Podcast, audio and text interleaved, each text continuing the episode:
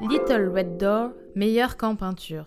Un Montpellierin et un Israélo-américain à Paris, ça donne quoi? Un bar anglais. Tu ne t'y attendais pas à celle-là, hein?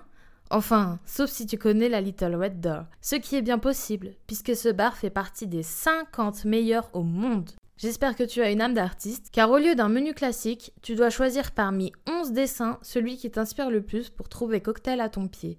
Qualité garantie. Buzzy tip, si vraiment t'as les papilles capricieuses, le barman sera ravi de te préparer un cocktail selon tes goûts.